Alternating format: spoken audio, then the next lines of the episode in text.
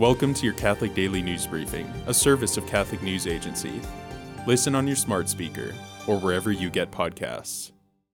A Vatican envoy in Ukraine prayed in silence at the recently discovered mass grave in Izium on Monday while forensic experts in white protective suits exhumed bodies, at least 146 so far.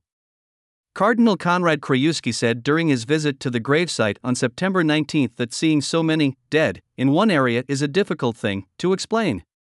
The words of sacred scripture came to mind that evil must always be overcome with good, he told Vatican News.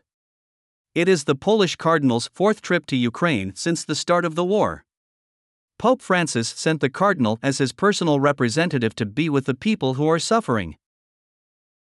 The Synod on Synodality has thus far demonstrated the joys, hopes, and wounds shared by members of the Church in the United States, according to a report on the process issued Monday.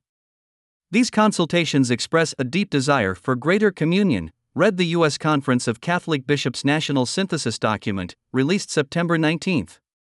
The fruit of consultation in the Latin Rite diocese in the U.S., as well as Catholic associations, organizations, and national ministries, the synthesis noted several themes enduring wounds, especially those inflicted by the sexual abuse crisis, enhancing communion and participation in the life of the Church, ongoing formation for mission, and engaging discernment.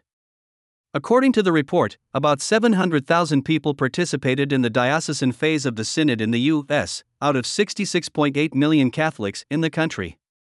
The report can be read on the USCCB website. Today, the Church celebrates Saints Andrew Kim Tae-gon and Paul Chung Ha-sang, who were leaders of the Catholic Church in Korea. Andrew Kim Tae-gon was born to Korean nobility, and his parents converted when he was 15 years old. He traveled over 1,000 miles to study in a seminary and became the first native Korean priest. He was tortured and beheaded in 1846. Paul Chung Ha-sang was a Korean Catholic lay leader who defended the faith before the government of Korea and reunited the Christians in the midst of the persecutions, encouraging them to stay strong in the faith. In response to his direct appeals, the Pope, Gregory X, confirmed the validity of the Korean Church and sent more priests to Korea. He was martyred in 1839.